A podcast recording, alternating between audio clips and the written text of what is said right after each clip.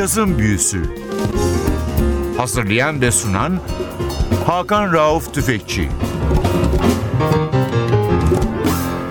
Cazın Büyüsü'ne hoş geldiniz NTV Radyo'ya. Ben Hakan Rauf Tüfekçi ve Atli Özdal. Hepinizi selamlıyoruz. 15 Eylül 1980 yılında caz tarihinin gelmiş geçmiş en önemli isimlerinden bir tanesi. Birçok caz eleştirmeni ve tarihçisine göre İki Dünya Savaşı sonrası caz dünyasını en çok etkilemiş 3 müzisyenden biri ve en etkili piyanisti Bill Evans bu dünyayı terk etti. 51 yaşındaydı. Caz dünyasına trio kavramını yeniden monte eden, lirik yaklaşımı eşsiz kristal notalarıyla ki bu laflar Miles Davis'e aittir. Kayıtlarda, konserlerde kendini dinleyenleri başka bir dünyaya sürükleyen Bill Evans 51 yaşında öldüğü zaman geride çok önemli bir miras bıraktı.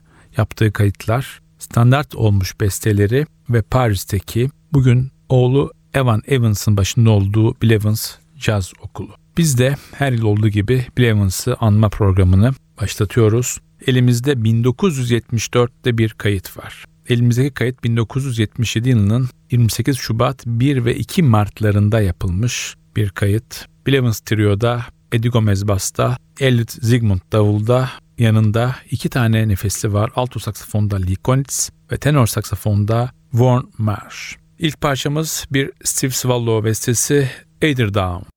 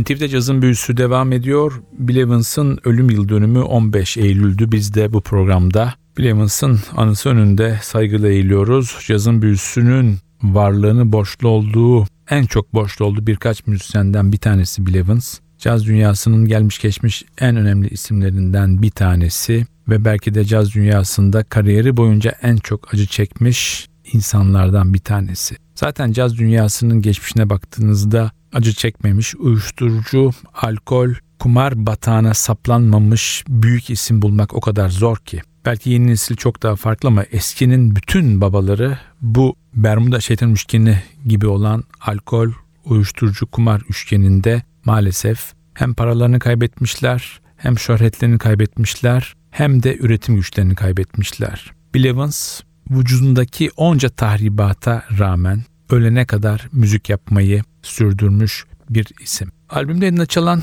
Ellis Zygmunt 1945 yılında doğmuş Amerikalı bir davulcu. Daha çok kayıt davulcusu olarak biliniyor. Hayatındaki en önemli periyot 1975 ile 78 yılları arasında Bill Evans'la geçirdiği dönem. Bunun yanında Chet Baker, Jim Hall, Stan Getz, Red Mitchell, Benny Wallace gibi isimlerle çalışmış bir davulcu.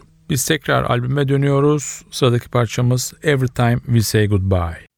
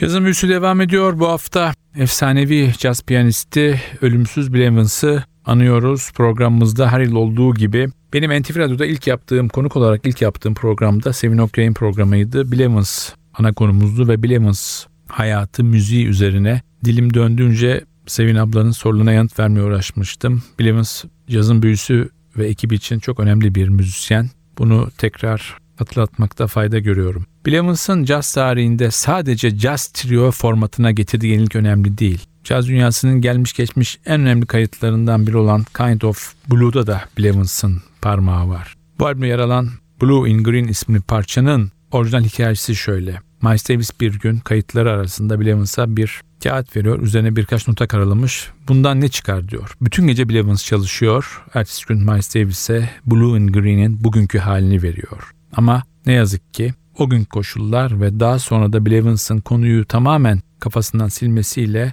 Blue in Green tamamen Miles Davis'e mal edilmiş bir yapıt. Halbuki Bill Evans Miles Davis'ten bu yapıt için ertesi sabah 25 dolarlık bir çek alıyor. Biz tekrar dönüyoruz albüme. Sıradaki parçamız bir Claire Fisher bestesi Pensativa.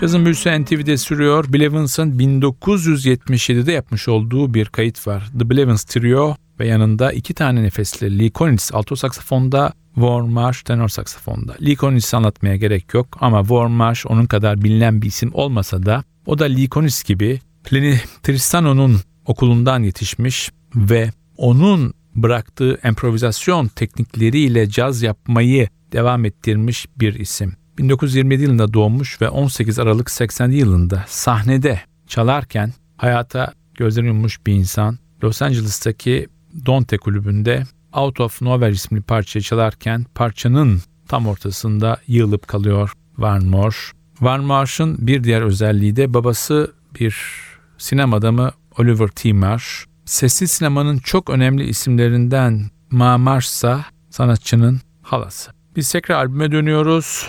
Sıradaki parçamız Speak Low.